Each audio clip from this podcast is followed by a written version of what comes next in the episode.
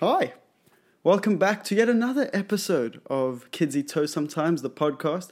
We keep getting renewed by HBO. Today's guest, oh, yet another fantastic, exciting South African. She's an artist, she's a teacher of sorts, and above all, she's a fantastic human being.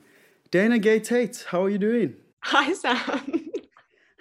And how are you doing? How's lockdown treating you? It's a standard question. I'm good. I life hasn't changed that much for me in terms of sitting alone at home all day while I work. You know, so uh, not much actually shifted. But I think, what can you do, really? What can you do? Exactly. And how I love how people are always like, how you're you coping? It's like you're like recovering from like a drug addiction or something. But meanwhile, we're just like prancing around with masks on and like erratic sleeping patterns. But the world is weird. The wo- how is the mental health? That's always big. How, are you asking me? Oh yeah, how how yeah how, how is your mental I'm health? like rhetorical. Are we exampling? Are you asking? No, no, no. I'm asking you, you maniac. How's your man? Clearly, it's not doing too well. Uh, some would say. like we're a bit we're a bit off the bat at the moment, eh? Um, well, actually, I haven't left my house in three days. So and by house, I, I mean one room. Um, in three days. So today we we're feeling a little bit uh, woozy in the brains. Uh, to be Mm. honest, I was really hoping I'd be able to survive this interview. But um, mental health has been really interesting. Um, yeah, I think it probably depends on whether you really love humans or not, um, and whether you need them around you. So, yeah, I was super grateful to be able to get outside. I think that was the big shift with lockdown for most people, actually being Mm. able to see. see. Definitely. Well, I Yeah, mean, it- definitely rely on other people for a lot of the peace up in the brain, you know. Mm, of course, and like for an artist, you need your environment to like inspire you and your like everyday interactions. But I also feel like like even in this like very brief interaction, and or if I go to the petrol station to fill up, you know, fill up, hey, a whole tank of white privilege, eh? um, no, if I if I go through, it's like I, I'm not anxious about speaking to someone, but like I'm, I, I miss social cues. I'm awkward. Like this was almost the perfect example. And the only thing I truly believe in, more than I even believe in myself, is this tiny little mask, which I, I think is hilarious. But you have to you have to hold on to something. Wow. No, it's it, it's all too much. And you you've spoken briefly about being in your in your one room. Um, I know you're quite into your like feminist literature, and I wouldn't classify or peg Virginia Woolf down into that like feminist thing. Not because she isn't, but I think she's just wonderful that she doesn't need to be pegged down anywhere. And she obviously writes that extended essay, A Room of One's Own which focuses on having your own space and women need resources and to own their own resources to to create. How have you found that in terms of studio space? And what has been your your primary go-to? As have you been working from home? Have you been able to outsource to a studio? What what's the the modus operandi so to say Um, yeah, so I mean, what's I think something that I'm really passionate about space. I'm really passionate about making space, um, designing space, cultivating space, and so this is something I've thought about a lot. And I know a lot of artists. One of our greatest, like, I suppose, struggles is how to do what we love and get paid for it, and then on top of that, afford a studio space you know and it's very commonplace among artists to not have not have the financial access to a separate space. So that's actually where i find myself at the moment. But it's been really cool. I, I see it as a challenge to like well i've never been someone i mean i've just really learned to look and look at what's in my hands and like what can i do with it and be grateful for seriously be grateful for the space that I do have, which I'm so thankful for. And so it's been really cool for me. I think this year definitely has cemented, obviously, with lockdown as well. Just the decision to break through that, like, meh, I don't have another space, or meh, I don't have a space, you know, which does come. I mean, it's it's sometimes really frustrating, like, because I Mm. want to paint a massive painting and I can't paint a massive painting because I can't. like, there's no space for it. But um, but I think I think there's like I really believe there's a beauty in just uh, how do I phrase it? In desiring more or, or being hungry for something new or being hungry for a greater space or being hung- hungry for something that would give you more access to a process or give you more access to an outcome i think there's a, a beauty in the tension between that and just literally recognizing today i like i might kick the bucket today samuel i really might i might not make it home tonight okay. and by home from i mean i might not make it to my bed from the floor here you know like uh, uh, i might not uh. make it and it sounds i know that can sound super morbid but i've genuinely found a lot of life living with the presence of death dare i say mm. just like realizing i seriously i could kick it and mm. i'm i don't want to spend today really frustrated that i don't have what i think i want or what i think i need. And i mean like what we want and what we need is a whole nother conversation and i have some thoughts on that. But um yeah, I think all in all, it's been really cool to see how my creative process is not, I'm learning how to not have it be dictated by my frustration at not having access to something and actually just being seriously gratitude like will wreck your life if you lean into it. And so just i think with that i don't want to do something out of frustration. I want to do it because there's a genuine um, like outpouring. And i think mm. every artist is different like please don't take this as everyone's approach. Uh, i know i know every artist is such a and also artists are um, me included uh, quite particular about our opinion being ours and not being put on us by someone else you know? Absolutely. and i think may agree no, and sure. feel some that sentiment mm. um sam th- loves a good opinion being pushed on him eh Oh no, I don't like anyone telling me what to do. But um, he says, whilst the M5 like traffic reverberates outside his room, recording the podcast. Um, so no, I think you made like a few really, really interesting and compelling points. I've always, and it seems it's made its way more into like the mainstream way of thinking. But like as you alluded to, there, gratitude is massive, and I think if you center anything, whether it's your practice, creative practice, your relationships, um, to what you're reading, um, I, th- I think it is a really good way to go about life. And like you said, that we have been, and I've I felt the the exact same too, and you thing too, and you've made a very well, you verbalized it very well in the sense that with corona and death and like if parents are feeling slightly ill all that sort of stuff you are brought much closer to life because you know death is not too far away. Where they usually in like our wonderful bubbles, it's all happy-go-lucky all the time, and the, almost the grim reaper's like presence actually elicits quite a lot of strange happiness. I know my family, we've probably laughed and talked and just had a real strange time together, but it's the happiest we've been, and that almost sounds a bit perverse given the like um, dreadful way the pandemic's made its way through the world and the real hardships that people are facing. But it's yeah, it's a it's a strange antagonism. But we'll, we'll jump off this a bit very deep already. Someone was like, "Your your podcast, uh, they, they they sometimes depressing," and I was like, "Ah, that's a t- that's a feedback I'm going for. that's wonderful." Um, so I will ask you, and you you were already making some complaints on WhatsApp about your toast. Where is your toast? This is kids eat toast. I never have toast. I'm starting to feel like a sham. What have you gone for today? Today, Samuel Holmes. I am representing a large part of Cape Town's community mm-hmm. with a rice cake, but with a rice cake. With... Okay. okay. No, okay. I... you can't actually be mad because if I ate bread, I wouldn't make it through the, the conversation, you know? Okay. Is this so a this gluten intolerance?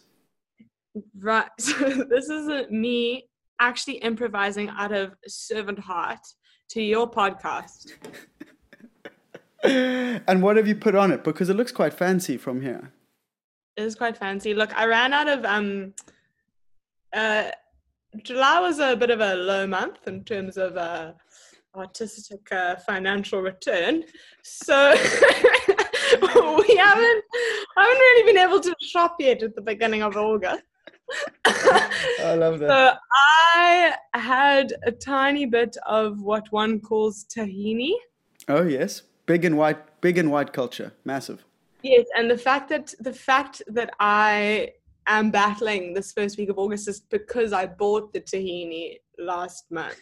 Do you see what I mean? So it's kind of like a dark cycle. Mm. And um, then, but anyway, you know, we have a banana and we have some cinnamon. So um, yeah, I I usually sometimes if I'm feeling like real gutsy, I'll like sprinkle some salt on there for like a bit of a, ooh, you know. Okay. Ooh, wild, wild evening.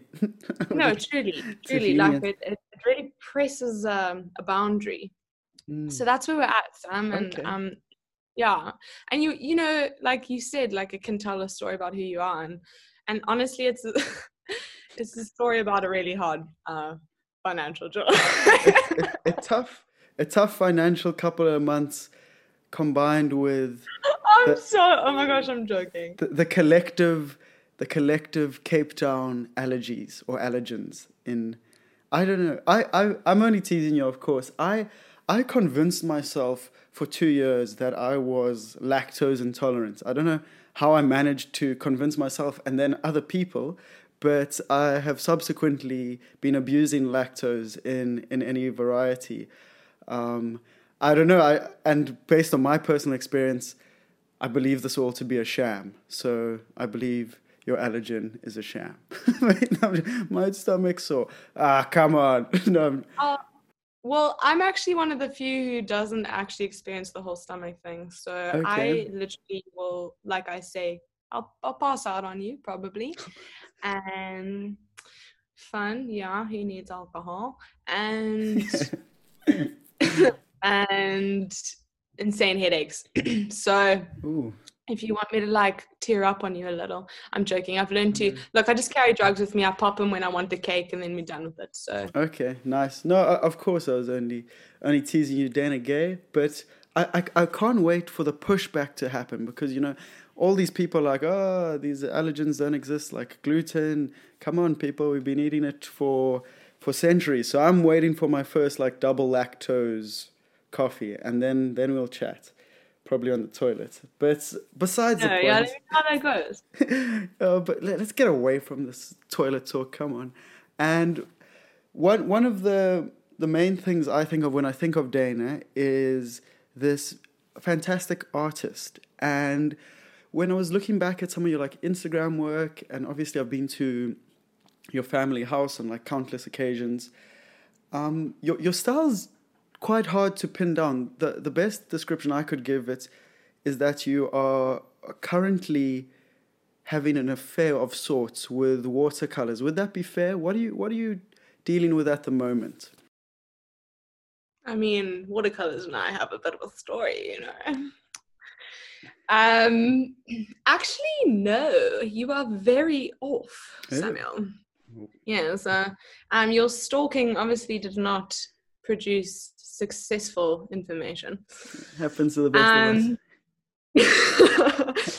no, Sam, I I teach watercolor. That's that's where a lot of the watercolor happens. Mhm. So running those online courses, that's some of the noise you might have seen me rattling off about on the gram.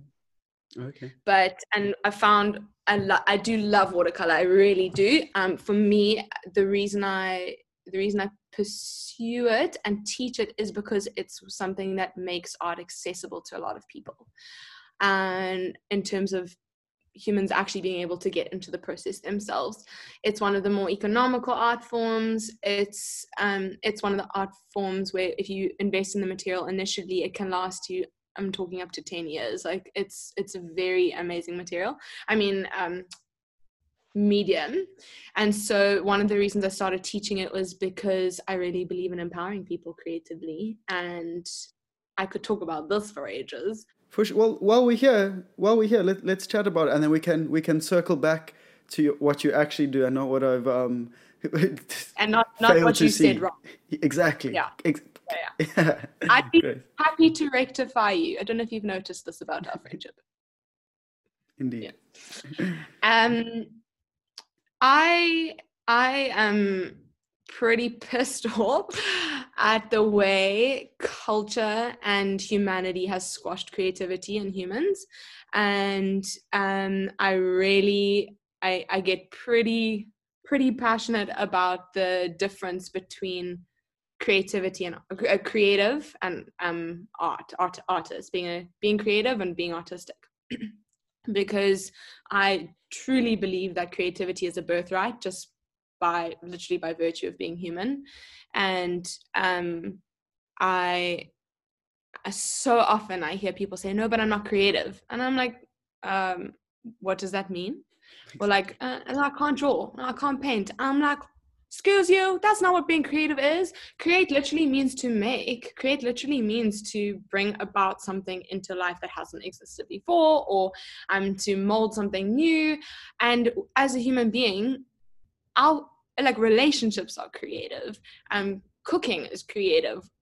Exercise is creative. Sport is creative. Engineering is creative. Dare i say it? Accounting can be creative I know you. I know. I, I know that one. That one really hits a level on some people. Controversial thing I think that's been said on this podcast up until this point. Wow. Aim to please. Aim to please. No, I um I, I really do believe it because you can't create you can't create without being creative. And so how could anyone have ever formed or even come up with the with the whole accounting system without being mm, creative? Of course. So yeah so i really i really believe that this there's a lie that exists in humanity about you not being creative. I mm. believe it is a lie. I started teaching as to break that and to break the fear around creativity and i found that something like watercolor which you cannot have control over and if the more control you try have over it the more it sucks and the more your piece actually just starts to die on you. And that's really it's really tricky for people to not have control over something. But what i found in the in my in my workshops and in my classes is that people when you break through any kind of lie you break into a freedom. That's what happens right? oh, because it's replaced by a truth. And so um i have come to see teaching as an as a really like it's it's a tool to break that lie break that fear as i said and to allow people to start believing something that is actually true about them which is that they're creative. Doesn't mean that they have to become an artist. Doesn't mean that they have to you know have their image be brilliant or whatever whatever that even mm. means seriously. But the process itself is what i'm really passionate about and the amount of freedom that people have gained in some of those teaching spaces has been one of my greatest encourages to keep going and also some of the um, the spiritual pushback. I know we're not talking about this yet, but atmospheric pushback that I sense in trying mm. to break through this gets it gets tense, and you can sense fear in a room, and you can sense. Um, you can sense the lie, like trying to steal from that person in a moment. And it has been one of the most beautiful things to witness people sitting, staying. I've some people have cried at the table in front of their artwork because they realize something's getting hit that they have always um struggled with or that so there's mm. and this can also lead into like art therapy and there's so much that this can continue into sure. but um just and I'm not an art therapist but I believe in the power of creativity to heal truth into somebody's being and into somebody's identity. And so that's a lot of what push like sort of spurs on my passion about this. And yeah so what's been really powerful about it all is seeing that it's not that theory about us being creative by nature and that it's in our dna isn't act is actually has actually been proven time time time and again through the classes i've had the privilege to teach and through some of the workshops i've been able to host. It's not bull. It actually yeah. it actually is real and that's mm. really encouraging to me yeah, Danny, you, you've said a few things that really um, struck a chord with me, and I'll start with the, the last thing you said almost uh, teaching is a privilege. I, I, I absolutely love that sentiment, and I wish it was understood and maybe appreciated by more, and that teachers and those that teach in whatever capacity, if it's coaching, actually teaching in a classroom, lecturing, whatever, has been a mentor um, deserved and deserved and got more recognition, whether it be um, financial or otherwise, because it is just such a like you've said there to witness the process of someone breaking down, if you will, in front of their artwork that you've helped. And I know you wouldn't attach yourself to it, but you know you've helped this person through something, whether you like it or not. And it's just so beautiful and filled with so many moments like that. And the second thing that you said that really resonated with me and I thought was actually beautiful in itself was that, and I don't know because I'm not too well versed in watercolor myself, but so I don't know if you're borrowing, um, uh, what is it? If you're if you're borrowing metaphors and analogies of that sort from your own research that you've done, but the concept that watercolors are uncontrollable when you're trying to achieve like a what we almost view as a commodify uh, a commodity art as a commodity and the watercolor just going against that. And not only that but the fact that it very simply plainly reflects that you cannot control everything as hard as you try. So and that segues quite nicely into what i wanted to chat to you about in terms of your whole application to study at Michaelis, obviously UCT's art school, and the process of rejection and how that played out with you, and like what that, how that affected, because you've you've clearly meditated on it, and even in the sense that it could just be crippling. I mean, it's a horrible thing to go through rejection, but it speaks interestingly to your point about creativity and society giving it a stamp of whether you're creative, whether you're not creative, and for a creative school to be like, no, not this year. How did how did you feel about that, and how did you deal with that in the end? I guess is what I'm getting at. Um, yeah, as you say, loaded question. Just because, and you touched on this already. There's so many ways that I could respond to this. I can respond from a what I deem to be more of a like a humanly response, which uh, surprise I am a human, so that is valid. But I could also, for me, also simultaneously respond from a more spiritual perspective. But and I, I'm careful to use word spiritual because that needs some defining. Um, but I'm gonna speak more from what I hope could help people. And I think rejection is really difficult only if you attach what you applied to to your identity. Mm, wow, I'm loving this already. Positively titillated. I think this is gonna this is gonna start circulating on like motivational uh, Pinterest boards and Tumblr. Tumblr, we're coming for you, Tumblr. I'm excited. Okay, sorry, Dana. Continue. no, it's fine. I'm glad that it elicited an excitement. Yeah. Um, yeah, I really something that doesn't define you can't hurt you. Like I really, I've experienced this in my life, and um, I've experienced being really hurt and pushed down, and um, sometimes feeling like dehumanized by things that used to be attached to my identity and used to be attached to the definition of me. And I don't subscribe to any of those things anymore, and I haven't for a few years. And through an experience of a lot of love, I've been able to um, just see more clearly where the boundary of who I am and what defines me ends. And this is something that I think I didn't always feel this way. And art only I think maybe only in the last two years have I been and I'm you know, I've been an artist my whole life, but I've been pursuing it intentionally since about probably 2009, 2010 when I made some specific decisions with subjects and stuff. Mm. Um, and obviously studied uh, a visual arts degree. And only in the last two years have I started to see the need to just to to separate myself as artist um, and daughter actually and it, it is very interesting to like even realize that you have to split yourself into different identities and they all mesh and it's all messy. And that's a very um, exciting thing about life. And just my one thing on rejection before we, we open up a bigger can of worms poor poor uh, imagery there, but um, is I came across this fantastic Steve Martin quote, and Steve Martin, if you're not like familiar, was that he's like he's the dad and cheaper by the dozen, and they, he started to lose it towards the end, but um, before that he had a fantastic career as a comedian. And he's doing one of, the, one of those like TED Talk type things, classic. You know, everyone's done a TED Talk. Can't believe Ted hasn't called me up yet for one.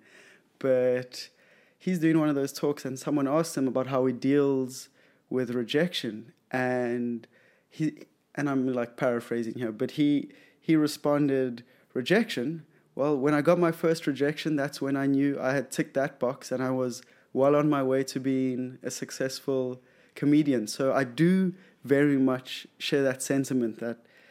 Um, not that I'm on my way to being a successful comedian, but that it it, it is very crucial in the process because it's it does bring about a level of introspection whether you have to be like you like you mentioned oh i've attached way too much of a talent or something that i'm able to do as who i am as a person and as my identity which makes things really hard. That's why sportsmen um, when they stop playing and have to come off the highs of playing rugby and that's who they are well, turn into these terrible alcoholics. That's like why the Ikey Tigers have a drinking problem, you know, because who are we off the rugby field? I'm only joking. I've got a lot of Ikey Tiger friends, but um, to that sort of effect. And central to how you deal with rejection is most definitely a belief system. And this is something that I really wanted to explore with you because you and your family are some of the most pure practitioners of faith if you will. I know you probably won't even like that description, but it's what I'm giving you. And so, yeah, if you'd like to open up about how you let Christianity and Jesus shape not only rejection, but I think art on a grander scale and your in your creative process, I'd I'd be very interested.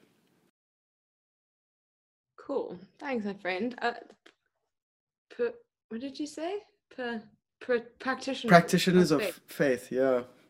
I'll I'll get you I'll I'll get you a T-shirt. We are the best practitioners of faith. I'm keen. as long as Zap, Shells, Jodes, and Gala and I all get one, you know, like team family vibes. Oh yeah, you know Shelly's my favorite, so she's got one for free. no, I know. Everyone knows Shelly's your favorite. Um, so yeah, thanks. Also, just like thanks again that you welcome the the just like yeah welcome the honesty from me i really appreciate that um what i was i think what I another thing that you said just now about what steve martin said got me thinking so i almost want to circle back what i was talking when i was talking about how uh, something can't something can't i suppose stamp on you to the point of uh, some kind of permanent hurt if it doesn't hold any defining power, a true, like a permanent defining power over you. And I think that this is something that all humans do have to learn because if, and I grew up someone radically, radically sensitive. Like you get people who, you know, are sensitive, and then you get Dana in the okay. corner on her phone, like crying from home from school every day for you, like, like oh, seriously, very sensitive. And as I've grown up, I've realized that um, it's actually something that has become a strength and it's actually now got a it's it's actually become a tool and it's become a weapon in life as opposed to it being a weapon for love though not for the sucky stuff um and so i think what's been amazing and so releasing for me and it has it has happened not really by my own doing um, but by being loved through community being um, being loved by god um, and his very what i experienced to be this very real tangible presence and um, conversation and relationships. So it's been through that that this whole that this where this answer stems from because i think rejection i truly believe is is a gift um it's a gift if you let it be for me, that rejection from UCT was actually just a directional answer to prayer for me. I I had been seeking direction and I had applied to a few different avenues and I had just said, well, whatever doors close and whichever one stays open like that's where i go. And but I, I know that it's often easier said than done when you when you're really passionate about something. And what i wanted to actually speak to with a lot of compassion is for is artists who get told that or get rejected from some kind of space or some kind of institution or some kind of course i don't want to undermine through what i'm saying i don't want to undermine what that can do mm. because i very rarely myself experienced this this um intertwining of artist with who I am as a person. I'm an artist. So people say, "What do you do?" I'm an artist. I'm an artist, and like I, that's where that that shift for me was so powerful. When I was like, actually, that's not my def- that's not my first. That's not my front. That's not yeah. what I go into the world as. I actually go into the world as someone who is loved by her father, and mm-hmm. that's where my relationship with God has become massively important because it has it has lightened so much of the you're this. No you're not that. But you could be this. But you can't be because we said so. But they didn't say it and but we want to say it. And you know remember that one time that one person said that to you? And we can all relate to this as a human being. I'm pretty sure uh, you've had your spheres in your life that that, that has impacted you. And um i think we we as humans we're like nah it doesn't affect us. Doesn't impact us. Uh-uh I call absolute crap on that one. Like mm. words have power. Mm. Words mm. impact. They really do. And I could tell you countless stories of words having both negative and um, extremely healing um, repercussions and consequences. And um, I myself have really experienced pain through through word and i think it's a beautiful thing to allow yourself to just admit that it, it is really hard when someone mm. says something specific to you in a certain way Sure. So I think I'm going a bit on a, on a tangent mm. here, but if, if you don't mind me jumping in, uh, Dana, and because uh, it's it's something that you said that I really enjoyed as well, and it it piggybacks off what you're saying with words and their power, and it, it's it's something that I, I really enjoy about Christianity, or I suppose most religions. Christianity is just like I don't know. I feel like an easier buzz world, buzzword in the Western world, Western world for these sorts of conversations. But I think for me, certainly, um, faith-based religions, I, I have them in similar bubbles, if you will, and and and that the beauty of words in these religions is prayer for me. And well as you know and many of my friends know and if you if you're listening to this or have watched a, a Ket's podcast or like untoasted you you probably would have got the feeling that I'm not a religious in in well in I'm not Christian or I'm not an atheist. You know I hate these definitions. Anyway it's not the point I'm trying to make but I don't currently subscribe to any religion. But the the act of prayer for me is probably the most beautiful thing that I can think of when speaking or not debating but chatting to people about their religions their lack of religion because like you said it was you you viewed this decision from UCT as a like a deciding factor and an answer to prayer. And that in itself to me is just wonderfully bizarre but bizarre in the most earnest way, if you understand what I'm saying. Yeah, I could talk about prayer. so yeah. Wh- um, no, I, I, I think. I, I suppose I do want to make clear where I stand. Mm. Um, because mm. I know you know this. You, you've, you, we've had convos and um, sure. chatted with my brother and all of that a lot. And you, like you say, you've been around our family. Um, I just want to I suppose, define where I stand because I am like you, where I don't subscribe to religion either. And I mm. know that that is a statement that a lot of people maybe would be like, what does that mean? Um, and I know that one of the ways to speak about Jesus is to refer to Christianity. I just have a very um, bit of a not so mm. stoked approach to the way um, Christianity is an assumption to many people. Uh, it is an assumption based on stuff that they've seen or experienced, mm. and I get that. Um, I have experienced something that is not religious and so i think it's i don't know if, if you want to how like you'd want to maybe talk about that but um i know you wanted to ask me how christianity like came around in life i don't know where you want to where you want to go it's just important for me to respond not from a place of um no i i am not religious that's what i want to say okay. i i don't see myself as religious oh no for sure and i think um, there might be a sort of like disconnect if you're listening to this and you've heard Dana chat about Jesus and praying like, oh, she's not religious. Like, oh, turn in your card, lady. Turn, yeah, turn in your card. you're, you're going straight to hell. But no, I, I, I didn't mean, and I think this is the problem with like the time we are existing in, is that words carry such weight, and they always have, and they always will. But now people are very concerned with the binaries that exist. So when when I say religious or define religious, if for me, if a person is a Christian or a Muslim, or you know, like say you identify with uh, Jesus and you believe in Jesus and all that stuff, um, f- for me, you are religious. But then I completely hear your definition where you don't subscribe to maybe whether that's the physical location of the church or the blanketed behavior of the church.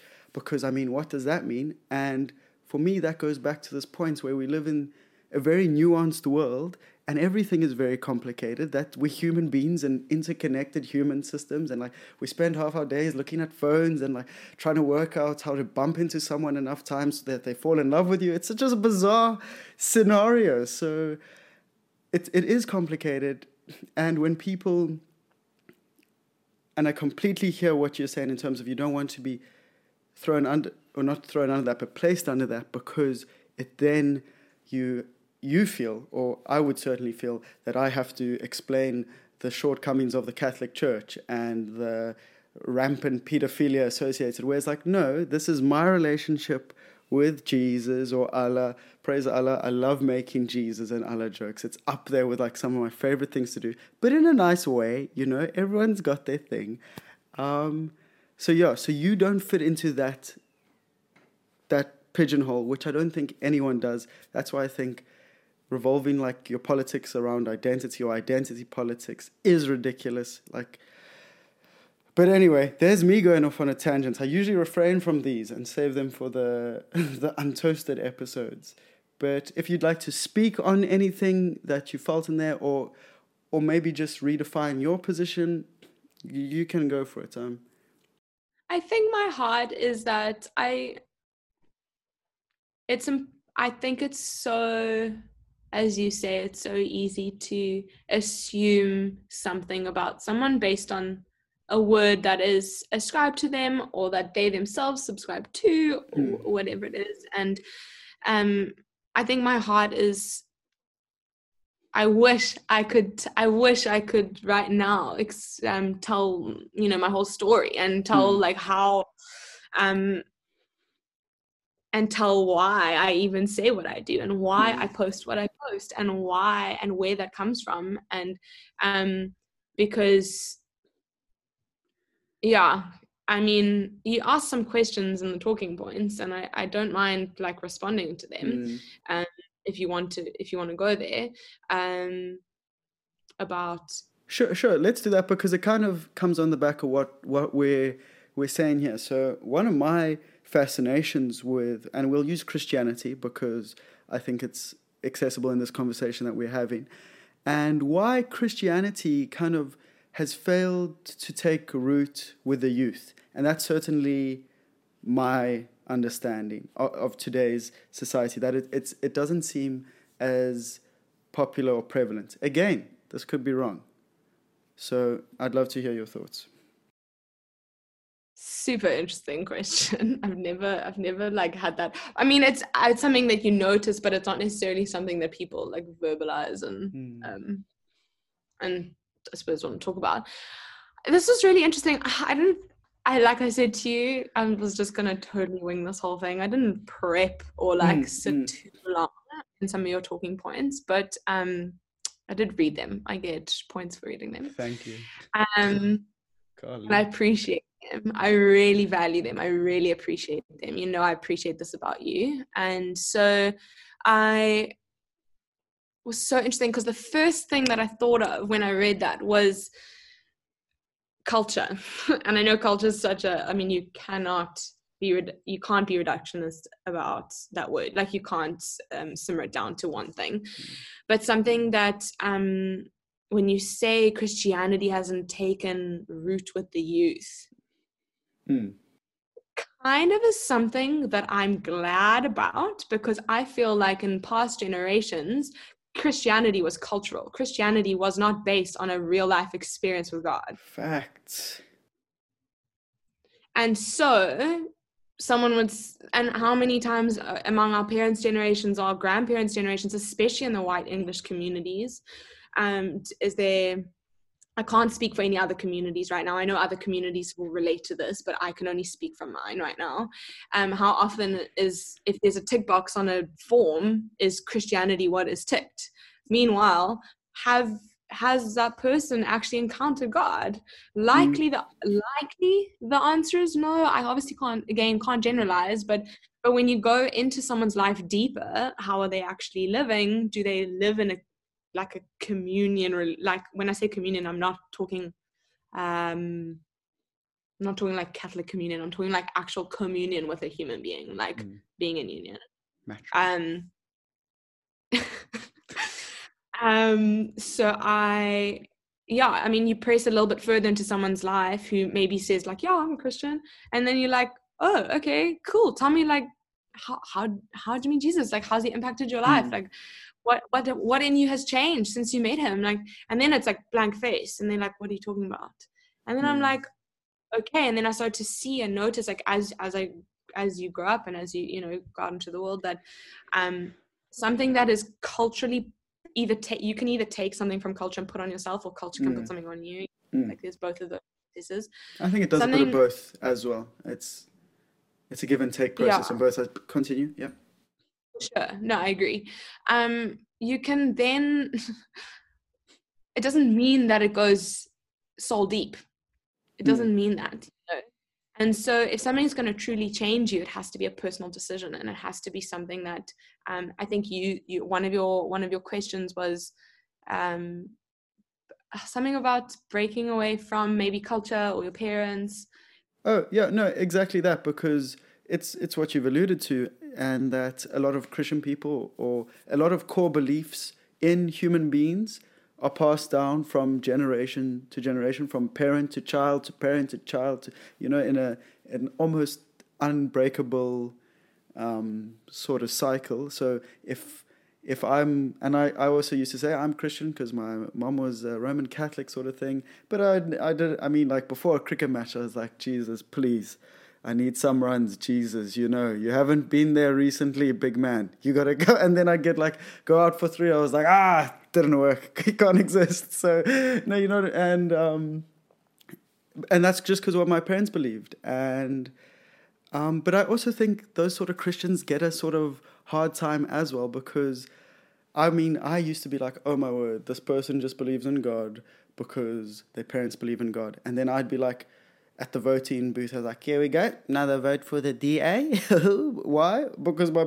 parents had voted for the DA. And it's all these, I've changed now, people, I've changed, I promise.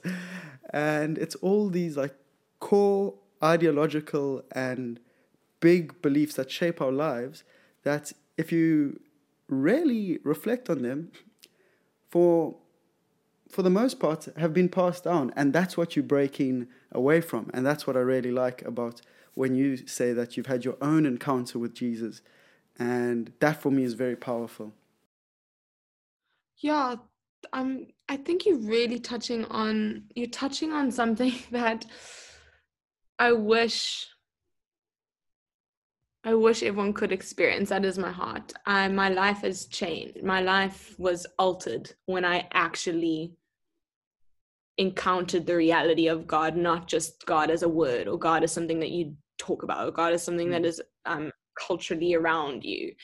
Uh, I was 19, it was late in my life when I actually encountered the presence of something that I cannot explain. I cannot.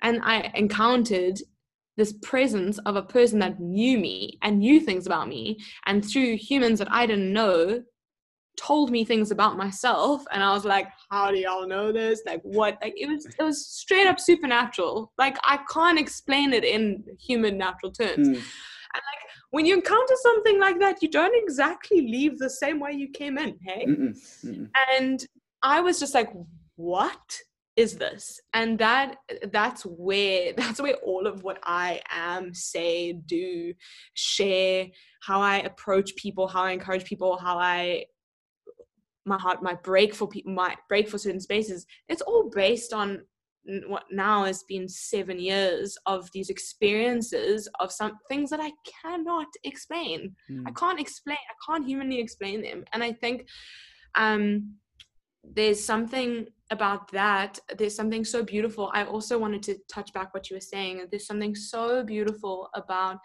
things being passed down, and I don't think that that should be undermined um, however, we are human beings with our mm. own access to decision, with our own access to choice, with our own access to, and by choice I mean literally mean like an internal. You can actually, if you look for something, you can you'll find it. Like we have this kind of, I really believe that mm. if you look for mm. something, whatever that thing is, you'll find it.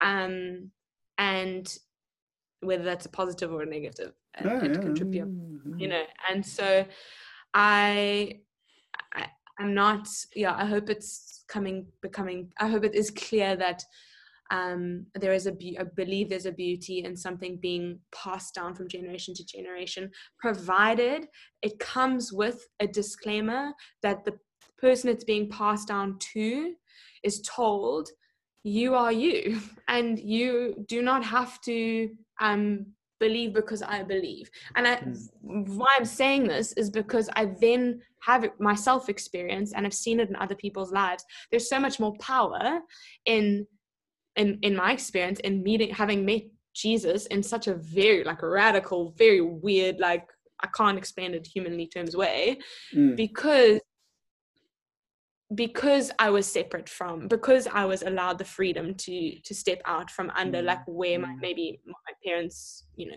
believe. And I think that it's far more powerful. Um it's not, I mean, not the most powerful, but I think it's very, very, very powerful yeah. when you are not expecting something and it finds you. Or in fact you're pushing something away and it pursues you and hunts hmm. you down and yeah, the, that's right cape town girls stay away from me. Stay away yeah exactly. Sam run. Just keep running. Keep running. no, i'm joking. I'm joking. You're all lovely ladies. You're all lovely. Um no again you you you and that's why i was very excited and really wanted you to come onto this sort of podcast because i knew that we would be able to get into this in some depth which I think is very lacking in our moments of culture as young people is like um, th- there are not too many genuine moments of interaction. And I don't know, maybe you've come to this part of the podcast. If you're here, thank you already for staying for so long. But, you know, maybe like, ah, you feel very apprehensive when you hear Dana talk about Jesus and that sort of stuff. And I mean, to this day, I still I have to get over the shock factor. And I've known Dana and her family for, for many years.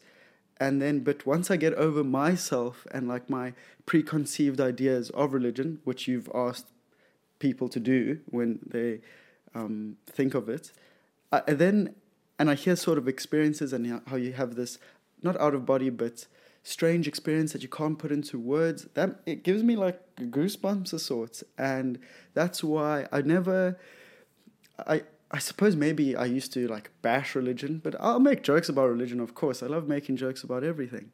But it, it, it really speaks to what you were saying, and you, you, you raise that anxiety that I was saying, oh, all things passed down are bad. It's not necessarily what you're saying, and I don't think you were calling me out on it either.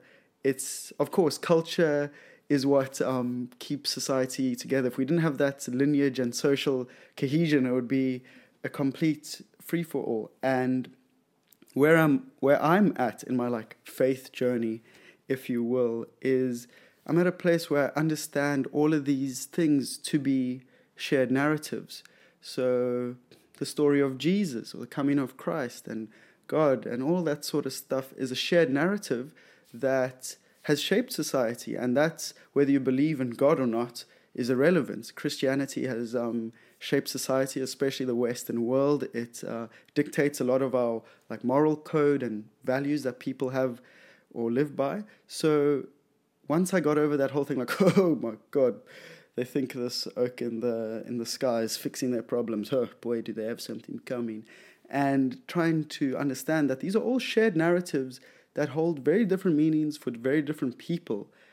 And if I can believe in democracy, whatever that may stand for to you, you can certainly understand and converse and take from something from someone who believes in Christianity, is Jewish, Muslim, whatever. So that's where I'm at in my sort of spectrum. And what I'd be very interested to ask you because um, it's something that's always prevented me from really being following Jesus or being Christian, and that is not only the language of the Bible, but um, some of the contents of the Bible and their interpretations. So, for one, you know, like there's a, a one true God. There can only be one God. Does that mean you denounce other gods in terms of that person is now um, celebrating Ramadan or in the process of Ramadan? And, and for me, that's one of the points. And it's something that's very sticky and other parts of the bible just in terms of the language i don't think appeal to me and my personality. I feel very uh, being i'm being lectured to you know coming before this higher being which if you believe it is completely true and i understand why you would feel that way but it doesn't appeal to where i am in my life at the moment. So what how basically this long rant ramble is how do you incorporate or i'd be interested in knowing how you incorporate the bible into your into your life and into your understanding and living through Jesus. And I don't want to put words in your mouth, so I'll let you go from here. Um, sure. So you asked the question Does believing in one God mean that you denounce other religions and how they um, exercise their faith and how they praise their God? No. Why would you spend time doing that? mm-hmm. I know that some people find sadistic joy in bringing other people down, mm. but that is not a reflection of the Father that I've gotten to know, and that is not a reflection of the person of Jesus that I've been invited to become like.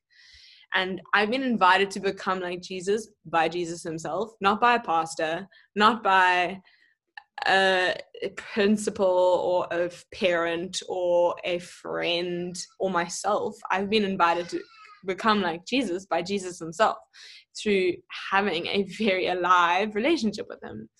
And so when I say, why would you spend your time doing that? I mean, if you if we encounter and this is actually going to lead to the bible thing now as well mm-hmm. great if we if faith the faith that i've been so graciously like gifted the opportunity to experience in my life is based on encounter it's not based on the bible it's it's i'll explain how the bible like for me personally has been linked to it but it's um i wasn't invited into a book I wasn't invited into a club. I wasn't invited into a cult. Although no, uh, those exist, and I will be the first to tell you. Love a Christian, Christian cult. They're exciting. Oh, yeah. They're so oh, scary. Yeah. They're so Maybe scary. Do, should we do? Are we doing an on one of those? Eh? yeah. I'm, um, I'm, I'm down to go and like. If you want to, if you want to do an episode on like some of the darker, weirder stuff, no, no. This is supposed um, to be good um, press for faith. Come on, we're trying to we're trying to straighten out the youth. I, I I think that's like what you say is a joke, but I like I seriously I don't have to defend Jesus. He can mm. defend himself. I don't have to defend God. He can defend himself and that is not my position here. I i do not wish to defend the one who made me. Mm. i can't do that. How can well how can i even do that? That makes no sense. Can't be done. And so can't be done.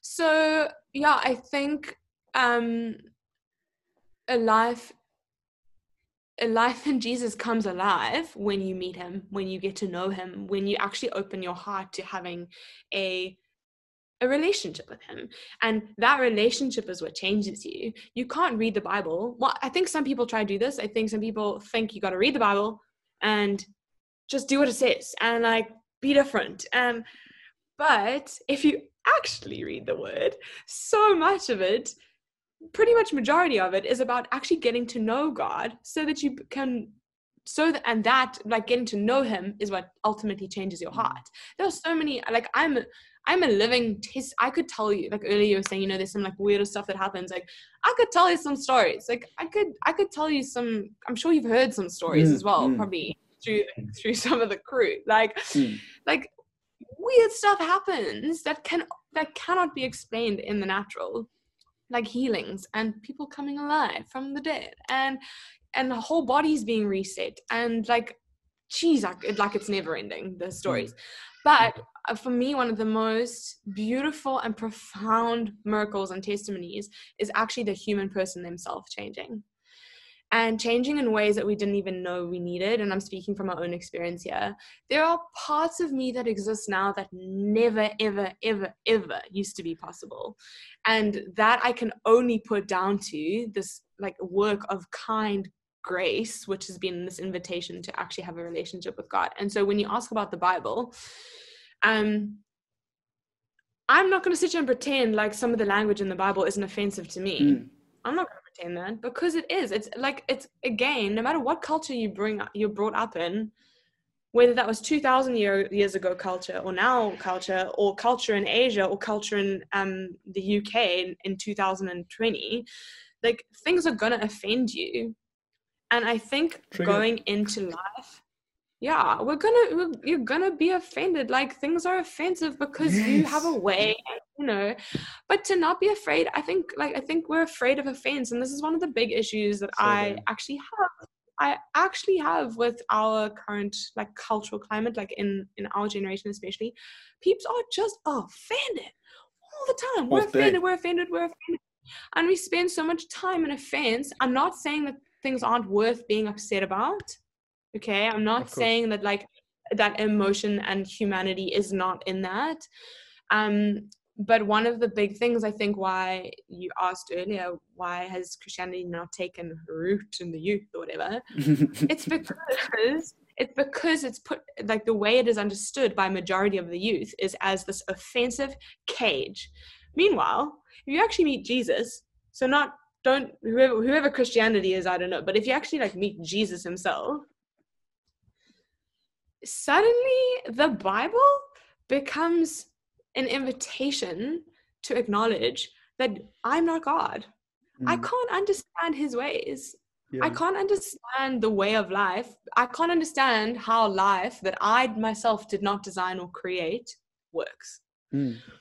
I think that's honesty, Sam. I think that that's probably like where I I we could I, we could talk about this. And you see, I, I I love I love everything that you you have have said about that because yeah, what a, what an awful time you'd have to spend with yourself if your whole purpose was to like disprove someone being Christian or disprove another God, whatever your stance is from. And that's when I st- when I really got in touch with your family and saw that and saw the friends and like met other members of the God Squad. oh, shucks. Anyway, I was like, the, these are these are very you know these are people who are studying engineering. These are p- young people like me who are like interested in fashion. They're doing all sort of things. They drink you know. They behave uh, uh, naughtily uh, naughtily? That's not a word is it? They naughtily. behave naughtily uh, Gemma stop behaving so naughtily.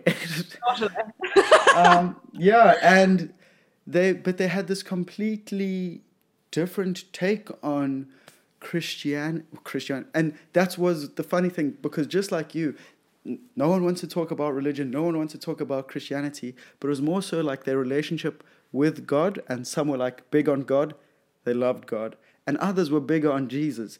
And I'll say it right now for to be on the record the Holy Spirit and that sort of stuff and the three of them it confuses people Christianity sort your shit out. Just make it simpler for everyone. Just say, just say, who's going to be the CEO? If it's God, make him God, and then we understand. it's too confusing. But no, I'm, I'm only teasing. And there was this fantastic. I was I watched the the Pursuit of Happiness like maybe ten days ago, and it really made this one scene. Really, I was like, I have to talk about this with Dana because it encapsulates everything, and I I'd like to like see your reaction, hear your reaction. But there's one scene when Will Smith and his son, his son in real life, of course, Jaden, continuity Hollywood, well done, awesome movie, cried a lot. But they're walking in the street and he just says, uh, "Dad, you want to hear a joke?" And he's like, "Sure." And he says, "Okay, so there was this man drowning in the middle of the ocean." and he's struggling and he's struggling. Obviously, I'm going to do this joke up. I'm not going to tell it like a toddler. Come on and he's drowning and you know he's having this terrible time. And a boat comes along and they say jump in we'll save you. And he says no no no god will save me. And the, the guys they look at him they say this guy's insane but what can you do? You won't get in. They sail away and now he's really struggling. They're like sharks in the water. He's swallowed six liters of salt water and he's really on the brink of death. And this other boat comes up to him and they said, Jump in, you're saved. And he goes, No, God will save me. And seconds later, he dies because he drowned. And when he gets to heaven, he says to God, Hey, God, uh, why didn't you save me? And then he's like, I sent two boats, you dummy. And I was like busy crying from the pursuit of happiness. And I was like, that's such a fun joke about religion and like faith. And like, th- this is what life's about. Because we don't know. We don't know. And we live our lives for so long with like these fixed beliefs and you don't know. You don't know what really is happening in front of you and we try and assess it as best as we can like the boat and i'm waiting for god.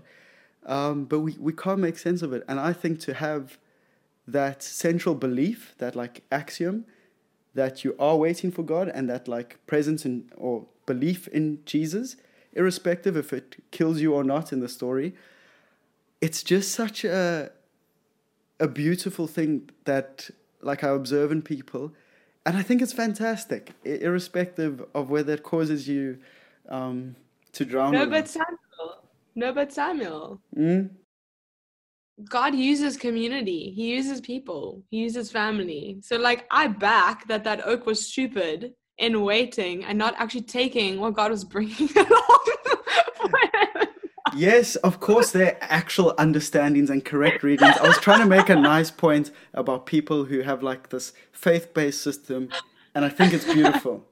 And while while we while we're still chatting a bit on this, because it's it's one, my, my last scripture reference I'll make for some time on Kids Eat Toast, I think, in a non like um, poking manner, and it's my favorite thing, but it's also a very interesting part. And I know we just spoke about like not really being on board with the Bible, um, but I love.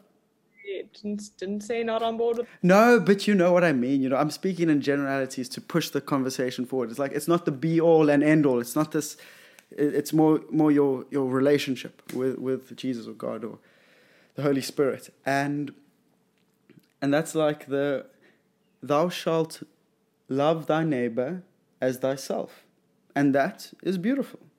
But the modern twist on it is that do people, you know, we've got like, there's so many like horrible stories and sad stories going around, and depression, anxiety are prevalent in our society like never before. How, as a society and a culture, do we follow that like age old tenet of Christianity when we don't necessarily, or people don't necessarily love themselves? And I thought that was a very interesting point to kind of just dance around, tiptoe around, if you will. Okay. No, I like that. But I want to just say the Bible thing. The Bible come gets life when you have a relationship with him. That's what I wanted to say earlier. Fair. So nice to clear it up. Um, I like that. It is a massively important part of getting to know God. Um but yes. Yeah. Okay. No, I hear what you're saying. Um so your question is how can one love someone else if one can't love themselves? it wasn't so much a question. I just wanted to say it. I thought it was applicable. no, because no, I, I think it's a, it's one of those like not buzzwords, but those sort of terms that you know, like oh, treat others as you would you as you like treat yourself, and you're like, oh, if people aren't treating themselves too well, or or you know, the flip side, which I find in a lot of people I know, and a lot of relationships I have with people, and I've also done it myself, is but you also treat people, and this is provided you're a good person, I reckon, or maybe it doesn't make you a good person because it's messed up in itself. But you treat people much better than you'd ever treat yourself. And I'm not talking in terms of like direct actions. You you give up your seat at the table so an older person can sit down or whatever.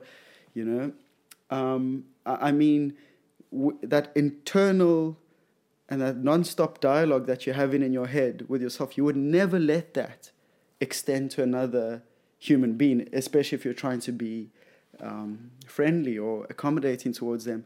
But the that inner conversation we let ourselves have is is is maddening. I, I find, and then that also for me was a very interesting thing to be like, jeez, it's people do need to spend more time. I think, and myself definitely included, like coming to grips and wrestling with these sort of thoughts.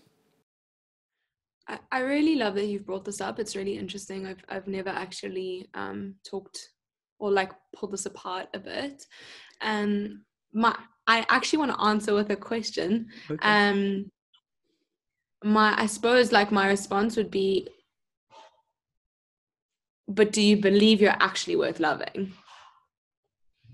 And if you can't believe that, then I think that that is a dead end. Mm. Then I think that there is going to be a consistent breakage in the mm. attempt to love yourself well. So, you know, and then love, love others mm. consistently. Mm. Because I think.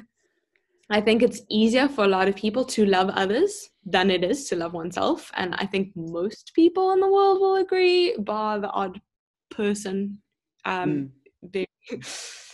don't want to they'll, they'll be rude i'm not going to keep going with that one but um are you talking about I, me i'm i know i'm like narcissistic i know i'm a no, narcissist no. to a certain degree but no i think what i wanted to say is um I, I and this is what's been so this is what has been one of the most beautiful points of freedom in my life sam has been learning to believe i am worth loving hmm. learning to believe by my like within myself learning to believe that I and it, it all rooted in the fact that there is a truth that is spoken over me by the one who I've come to know, who has encountered me in my life, who has who I believe to have made me because I don't know who else did because like how does one make a hand? Can we just talk about that? Like how does one even make a hand? Okay. Yeah, no, it's pretty quite a something. Mm. How does one make a hand? Yeah, and so I like, I science behind it. I believe, yeah, and like you know this, like, and um, I believe that just take a look around, and I believe that there's proof everywhere we look that something made you. Bryony Tregus, all creation, all creation testifies. There we go, Bryony. I don't answer any of your WhatsApps, but you're on the podcast now, so leave me alone. yeah. um, but she, but yeah, that thing that she says, and it's, but it, it, it that forms a foundation of what I'm about to say, which is where I don't know how to not believe that some someone made me that something mm. made me mm. and if if my encounters with that thing has been have been only love since the moment i met him only love only kindness only compassion only gentleness. And kindness can look like a kick in the bum. Kindness can look like a rap on the knuckles. Kind you know kindness can look like many things. It's not to think that it's just a soft ah, ah, ah, ah all the time. No. I'm yeah. consistently challenged by the one who like believes in me. Mm. um and so that thing of like do you actually believe you're worth loving? Because if you if you i really believe that that's what is one of the most powerful and most freeing things of encountering encountering God and encountering Jesus for me has been realizing that, well, He made me, therefore, mm-hmm. I was on purpose. I was made on purpose. I was made mm-hmm. with purpose and on purpose. I'm not a mistake.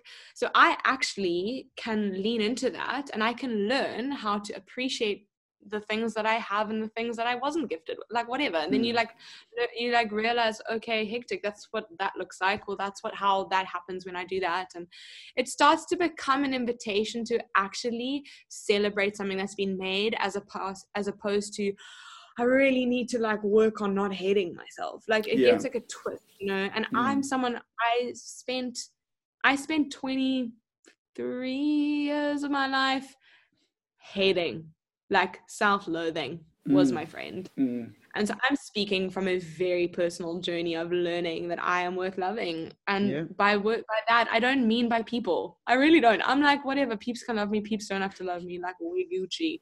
Seriously. like Sorry, had to. That's a, that's a shout out. That's a shout out to Jody Tate. That's uh, Jody's uh, shout out. Okay. Gosh. That's Jody's shout out.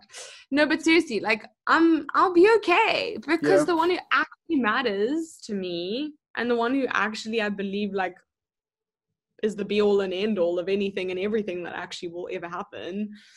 I know how he feels about me, and that mm. is that is a gaze of absolute love and celebration. Mm. Why? And this is where I actually want to finish off on that. I want to round off on this because this brings me back to the moment where I first met him. And when I first met him, what I encountered was a was a revelation that why would I, as an artist, make something that I don't deem to be worth making? I wouldn't. Mm. I wouldn't spend my time making something that I didn't deem to be worth making. Sure and so i believe that i'm created in his image and i believe that he's the ultimate artist because how else does the sky look like it does and differently mm. every single night for the rest of ever mm.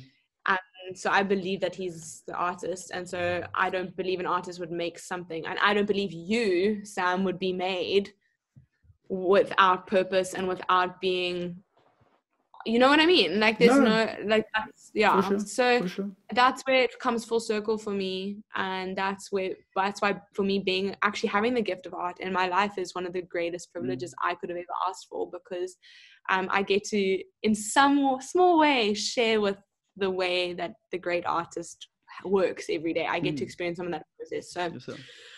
I could. I'm gonna. I'm gonna stop talking there. yeah. No. Again, it's it's a a very beautiful um, sentiment that you you share there. And um, to be honest, like the first reaction when uh, when you like almost cite reasons is a very defensive one because I don't know. I think that's you know like oh well you know well there, there could be other reasons the sky is different at night. And you know, but that's not the point.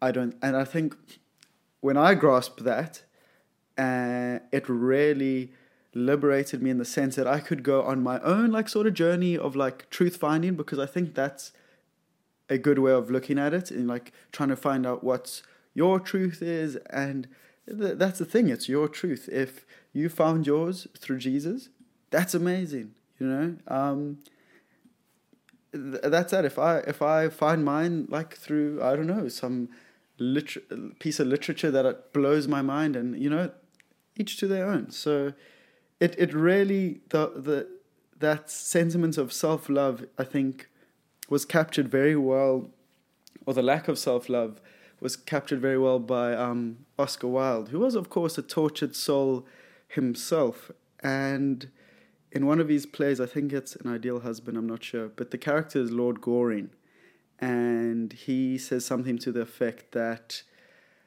um, the only thing to do with good advice is to pass it on. It's never of use to oneself. And when I first read that, I was like, haha, classic Oscar Wilde, that was funny. Um, because it is how we behave as human beings. You know, we're like, hey, I heard this. And then you're like, and you give a piece of advice, but you're like, would I have followed that in my life? And you're like, maybe not. So I think my takeaway is to start listening to my own sort of advice because, like you said, that it comes back to the question: Do you think you you, you deem yourself worthy?